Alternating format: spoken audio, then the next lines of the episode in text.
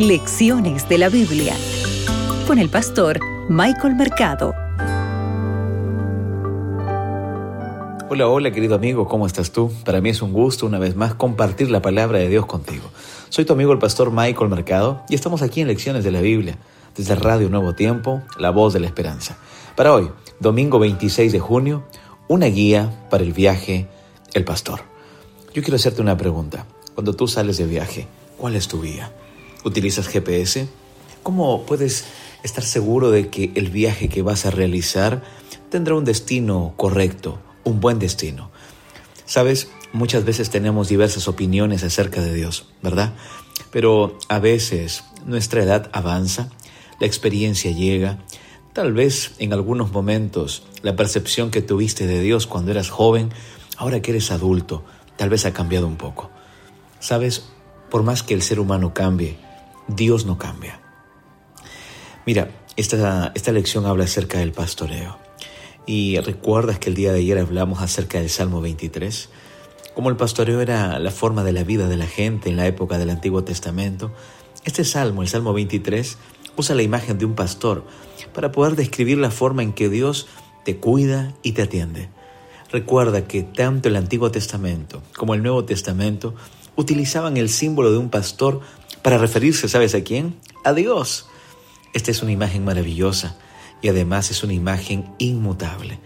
Pero mira, ¿sabes? El Salmo 23 es un hermoso salmo, pero también los autores bíblicos del Nuevo del Antiguo Testamento también tienen alguna apreciación referente a esta figura del pastor. Por ejemplo, mira lo que dice Ezequiel el capítulo 34, el versículo 12.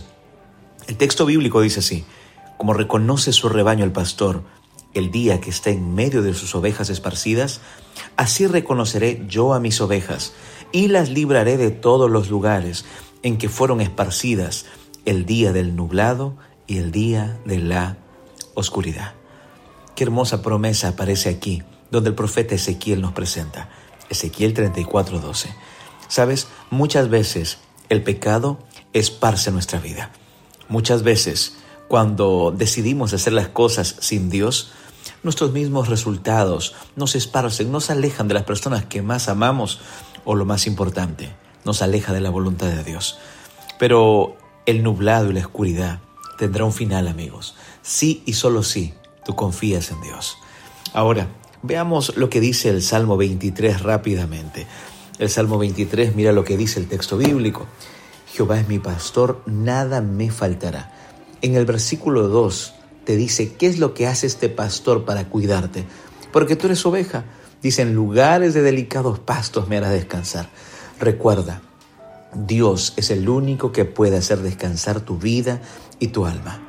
Si tú tienes algún temor, Él puede librarte del valle de la sombra.